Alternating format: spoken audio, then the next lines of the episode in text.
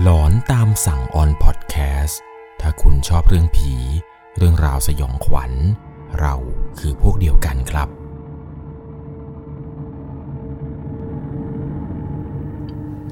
สวัสดีครับทุกๆคนครับ ขอต้อนรับเข้าสู่ช่วง หลอนตามสั่ง อยู่กับผมครับ 11 LC เรื่องราวความสยองขวัญที่ผมจะเล่าให้กับทุกคนได้รับฟังกันใน EP นี้นั้นนะครับ เป็นประสบการณ์ของผู้ฟังทางบ้านท่านหนึ่ง เกี่ยวกับการเข้าไปในป่า ไปหาของป่าอยู่ที่ดอยลูกหนึ่งครับ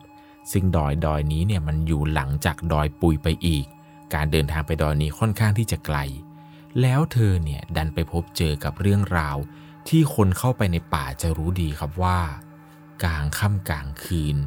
การค้างแรมในป่าเนี่ยมันเป็นสิ่งที่อันตราย ห้ามนอนอยู่กับพื้น จะต้องขัดห้างขึ้นเหนือพื้น แล้วพักแรม อีกข้อหนึ่งสำคัญนั่นก็คือ หากเวลากลางคืน ตอนที่อยู่บนห้างแล้วเนี่ย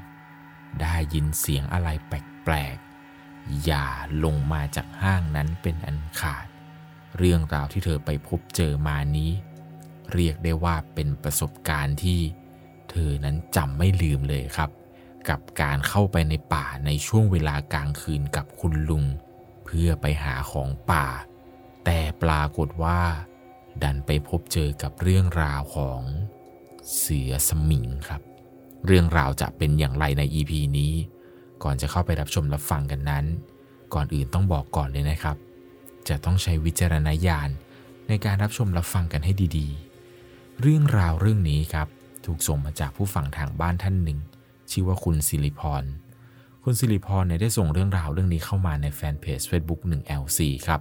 บอกว่าเรื่องราวเรื่องนี้เป็นประสบการณ์จริงที่เกิดขึ้นจริงในชีวิตเธอ เรื่องราวที่เธอพบเจอเกี่ยวกับพวกเสือสมิงในป่าเนี่ยนะครับ ต้องพาทุกคนย้อนกลับไปหลายสิบปีเลยแหละครับ ประสบการณ์ครั้งนี้เนี่ยมันเริ่มต้นขึ้นมาตั้งแต่สมัยเธออายุ 7 ขวบเห็นจะได้ ช่วง 7 ขวบเนี่ยแม่ของเธอนั้นเสียครับ แม่ของเธอนั้นเสียตั้งแต่เธอเล็กๆ จากคนที่เป็นคนร่าเริง เป็นเด็กที่ล่าเริงแจ่มใส ไปไหนมาไหนผู้ใหญ่ก็รักไปไหนมาไหนคนก็อยากจะเล่นด้วย หลังจากที่แม่เธอเสียชีวิตไปในช่วงนั้นนะครับ เธอได้กลับกลายเป็นคนละคนเลย ซึ่งในปัจจุบันนี้เนี่ยเขาอาจจะเรียกว่าเป็นโรคซึมเศร้า กลายเป็นคนเก็บตัวเงียบๆไม่คุยกับใคร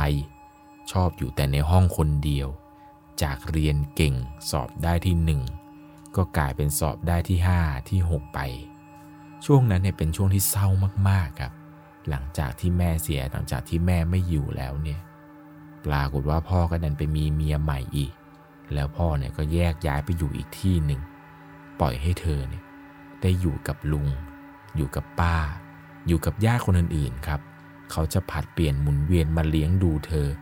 ซึ่งเธอเนี่ยก็ยังคงอาศัยอยู่ในบ้านหลังเดิม หลังที่อยู่กับพ่อกับแม่ ซึ่งก่อนที่แม่จะเสียเนี่ย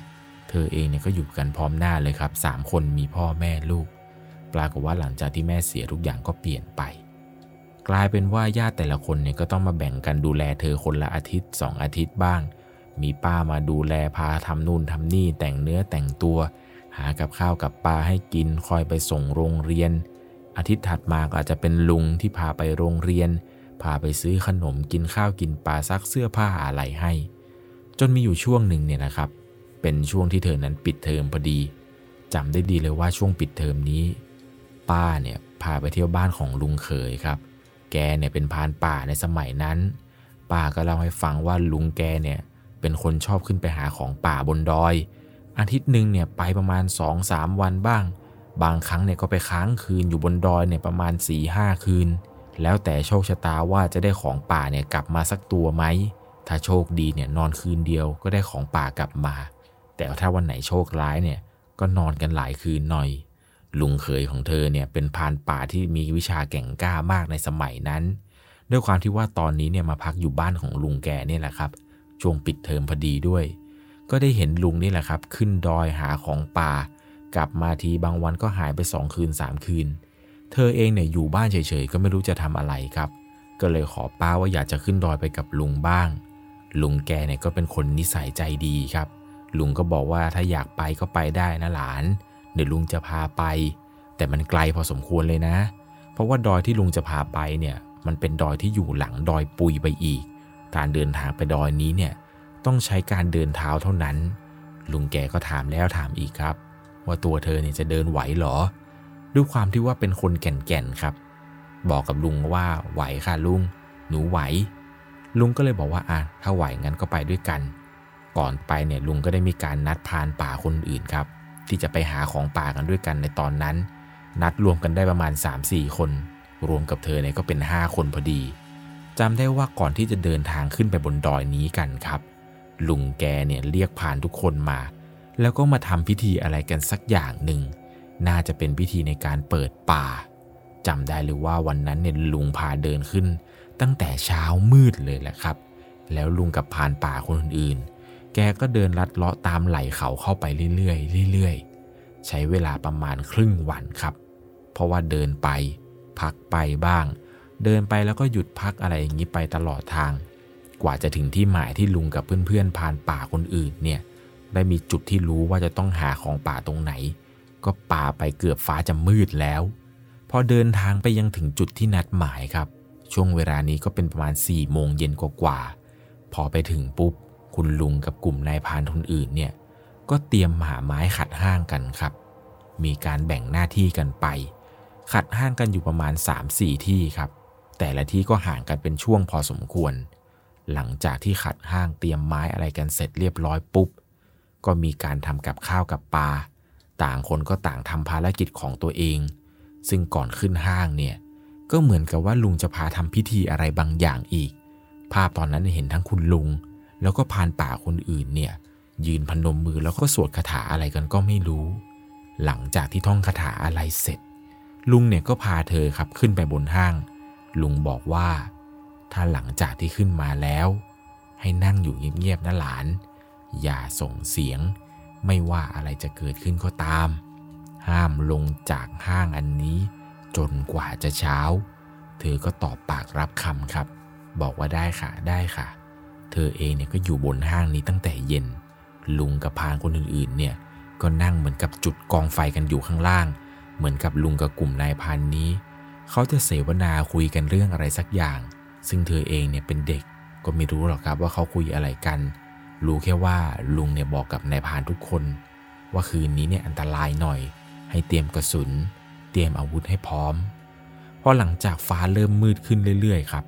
ตอนนี้เนี่ยมันเริ่มดึกแล้ว ลุงเนี่ยก็มีการแยกย้ายกับนายพานกลุ่มหนึ่งขึ้นไปยังบนห้างของใครของมัน ลุงเนี่ยก็นอนอยู่ข้างเธอในห้างห้างหนึ่ง ส่วนนายพานคนอื่นเนี่ยก็แยกย้ายขึ้นไปนอนของห้างตัวเอง ปรากฏว่าในค่ำคืนนี้ครับ ก่อนที่จะนอน ลุงก็ย้ำกับเธออีกครับว่า ไม่ว่าจะเกิดอะไรขึ้น ห้ามลงจากห้างนะหลาน เธอเองเนี่ยบอกว่าภาพบรรยากาศตอนนั้นมันดูซีเรียส แล้วมันก็ดูเครียดมากๆ ปรากฏว่ายิ่งดึก เสียงยิ่งเงียบ จากที่เคยได้ยินเสียงแมลงร้องในช่วงเวลากลางคืน เสียงค้างคาวบิน ช่วงเวลาประมาณสามทุ่มกว่าๆครับ ลุงบอกว่าให้นอนได้แล้ว เดี๋ยวถ้าเกิดเจอสัตว์เนี่ย ลุงจะสะกิดให้ลุกขึ้นมาดู ไม่อย่างนั้นเนี่ยตอนที่ลุงง้างปืนยิงสัตว์เนี่ย เดี๋ยวเธอจะตกใจเสียงปืนแล้วก็จะสะดุ้งตื่นแล้วแหกปากโวยวาย เดี๋ยวสัตว์มันจะหนี ลุงเนี่ยก็บอกว่าเดี๋ยวลุงสะกิดไม่ต้องกลัว ถ้าลุงสะกิดแล้วรีบตื่น เธอเองเนี่ยก็อยากจะดูครับ ว่ากลางค่ำกลางคืนเนี่ยพวกพานป่าเขาล่าสัตว์กันยังไง เธอก็เลยขออนุญาตลุงครับ ในการนอนเอาแรงซะก่อน พอรู้อยู่แล้วแหละว่าคืนนี้เนี่ยลุงกับพานป่าคนอื่นเขาคงจะไม่นอนกันหรอก เพราะว่าเขาขึ้นดอยมาหาของป่ากัน ก่อนจะนอนเนี่ยลุงแกก็เอาผ้าเขาม้าครับ แกะออกจากเอวตัวเอง แล้วก็มารัดที่ขาข้างซ้ายของเธอเอาไว้ ปลายทางของผ้าเขาม้าเนี่ยผูกไว้กับห้างครับ ทีแรกเธอก็ถามลุงว่า ลุง ลุงจะล่ามหนูไว้บนห้างนี้เลยเหรอ ลุงก็บอกว่าลุงไม่ได้ล่าม แต่ลุงเนี่ย ขอทำทุกอย่างให้มันปลอดภัยเอาไว้ก่อน ลุงกลัวว่า เดี๋ยวกลางค่ำกลางคืน หนูจะตกจากห้าง ตอนนั้นเธอด้วยความเป็นเด็กครับ เธอก็เออออไปว่าเออถ้าเกิดเรานอนกิ้งตกห้างไปเนี่ยมันอันตราย ก็เลยบอกให้ลุงว่ามัดแน่น ๆ เลยนะคะ เดี๋ยวหนูกิ้งตกห้างไปหนูเจ็บแย่เลย หลังจากช่วงเวลาประมาณ3ามทุ่มกว่าๆเกือบจะ4ี่ทุ่ม เธอเนี่ยได้นอนหลับไปสักพักหนึ่ง ปรากฏว่าเธอก็สะดุ้งตื่นขึ้นมาครับ ช่วงเวลาที่ตื่นขึ้นมานี่น่าจะประมาณเที่ยงคืนกว่าถึงจะได้ ตอนนั้นที่ตื่นเนี่ยไม่ใช่เลยหรอกครับ จากที่เคยได้ยินเสียงแมลง เสียงแมลงในป่าที่มันร้องกันบูเวกโวยวายนี้ จู่ๆทุกอย่างมันก็เงียบสงบ ไม่มีแม้แต่เสียงของแมลง เหมือนกับสัตว์ทุกตัวในป่า ต่างพากันเงียบสงัด เธอเองเนี่ยสะดุ้งตื่นครับ เพราะว่าตอนนั้นด้วยความที่มันหนาว แล้วบวกกับว่า ในช่วงที่ทุกอย่างเนี่ยเงียบสงบไป ได้ยินเสียงคนเดินครับ เป็นเสียงคนเดินดังสวบซาบสวบซาบ เป็นเสียงเหยียบใบไม้มาสักพัก แล้วก็มาหยุดอยู่ตรงหน้าห้างที่เธอนอนอยู่ครับ เธอเองเนี่ยตกใจ เพราะว่าได้ยินเสียงเสียงหนึ่งครับ เป็นเสียงที่คุ้นมากๆ พูดขึ้นมาครับว่าล่า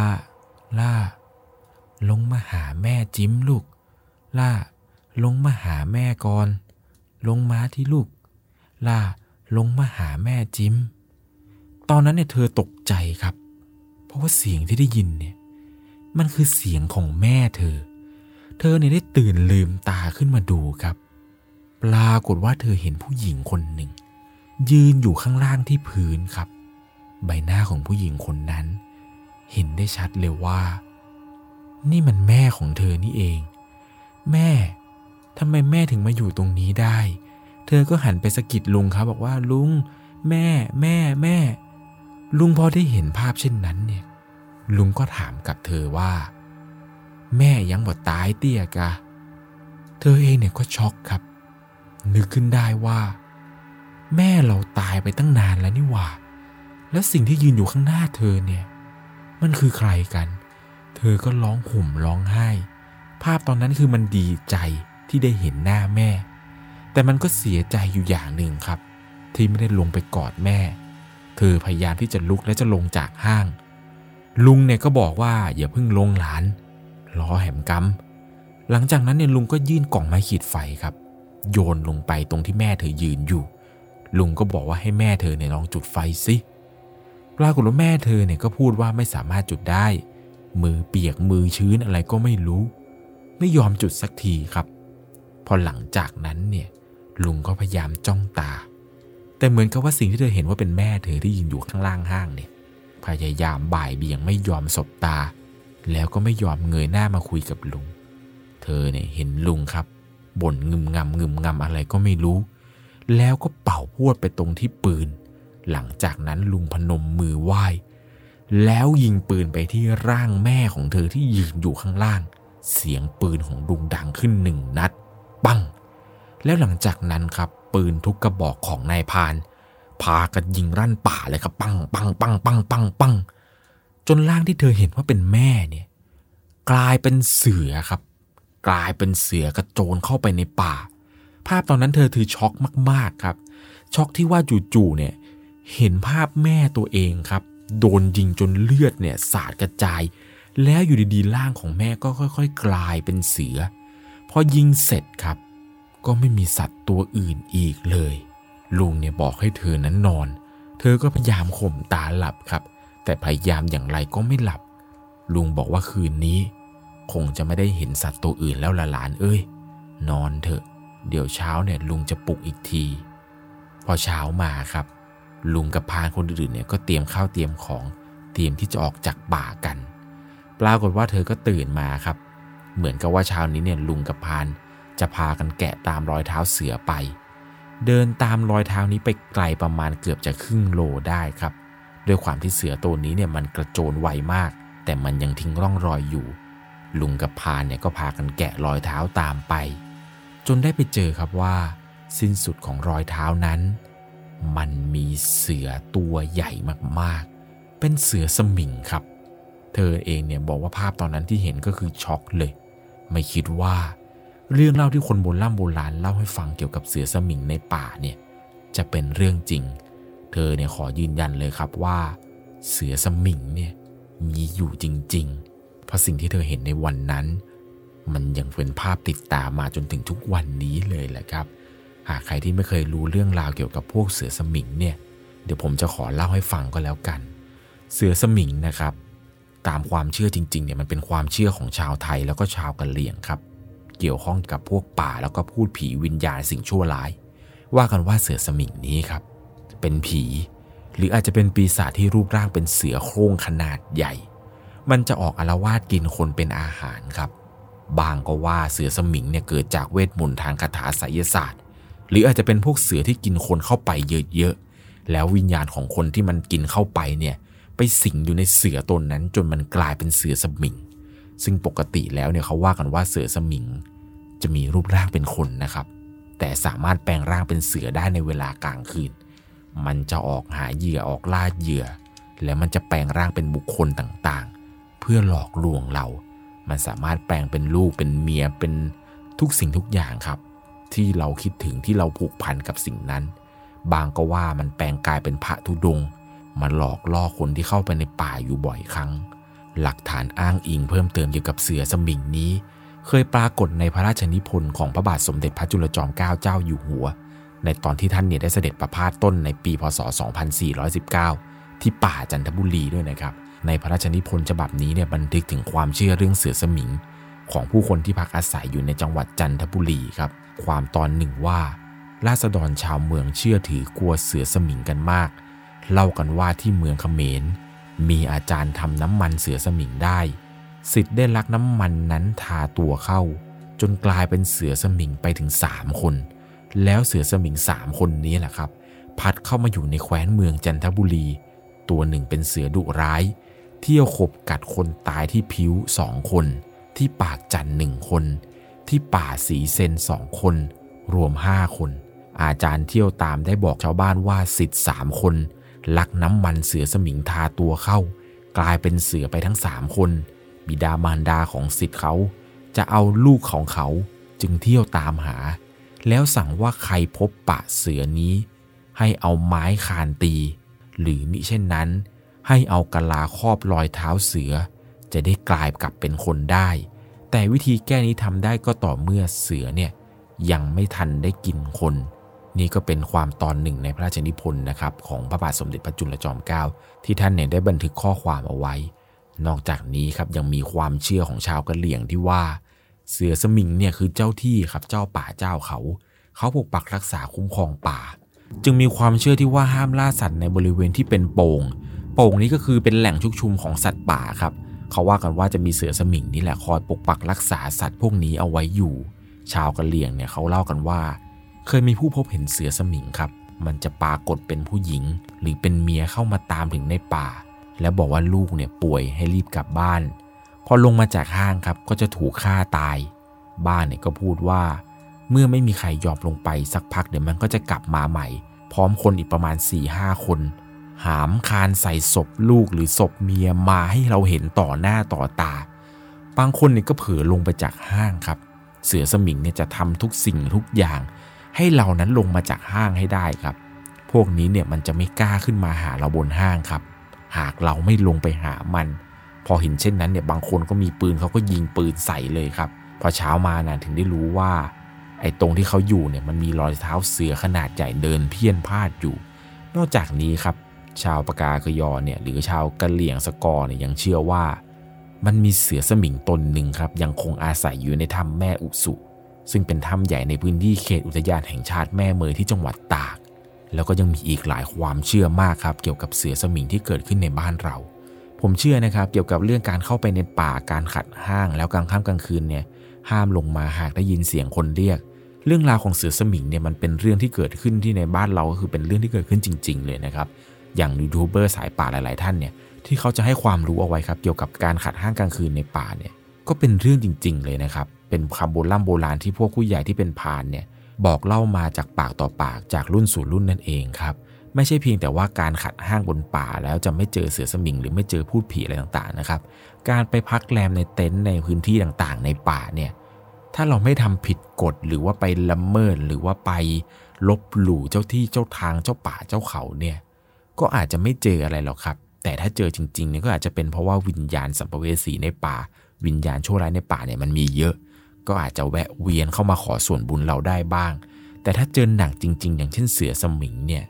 ผมว่าถ้าคนธรรมดาอย่างพวกเราเนี่ยน่าจะไม่รอดอย่างแน่นอนครับ เอาเป็นว่าถ้าเกิดเข้าไปในป่าลึกๆ เข้าไปในป่าอย่างเช่น ป่าดงดิบ หรือว่าป่าอะไรก็ตามที่มันไม่ใช่พื้นที่อุทยาน หรือพื้นที่ที่เขาจัดเอาไว้ให้แล้วเนี่ย ระมัดระวังกันให้มากขึ้นกว่าเดิมนะครับ ก่อนจากกันไปในค่ำคืนนี้ ถ้าคุณชอบเรื่องผี เรื่องราวสยองขวัญ เราคือพวกเดียวกันครับ เดี๋ยวไว้โอกาสหน้า ผมจะหาเรื่องราวหลอนๆเกี่ยวกับการเข้าไปในป่า มาให้ทุกคนได้รับฟังกันอีกสำหรับในค่ำคืนนี้ใครที่กำลังฟังอยู่ในป่า หรือมีแผนจะเดินทางเข้าไปในป่าแล้วก็ เตรียมของขลังเอาไว้ให้ดี และสิ่งสำคัญก็คือ ถ้าคุณนอนอยู่ในช่วงเวลากลางคืน แล้วได้ยินเสียงผิดปกติ หรือได้ยินเสียงใครมาเรียก อย่าตื่น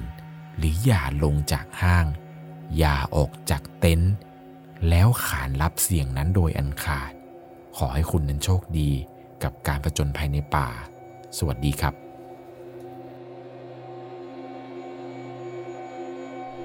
สามารถรับชมเรื่องราวหลอนๆเพิ่มเติม ได้ที่ YouTube Channel 1 LC ยังมีเรื่องราวหลอนๆที่เกิดขึ้นในบ้านเรา รอให้คุณนั้นได้รับชมอยู่นะครับ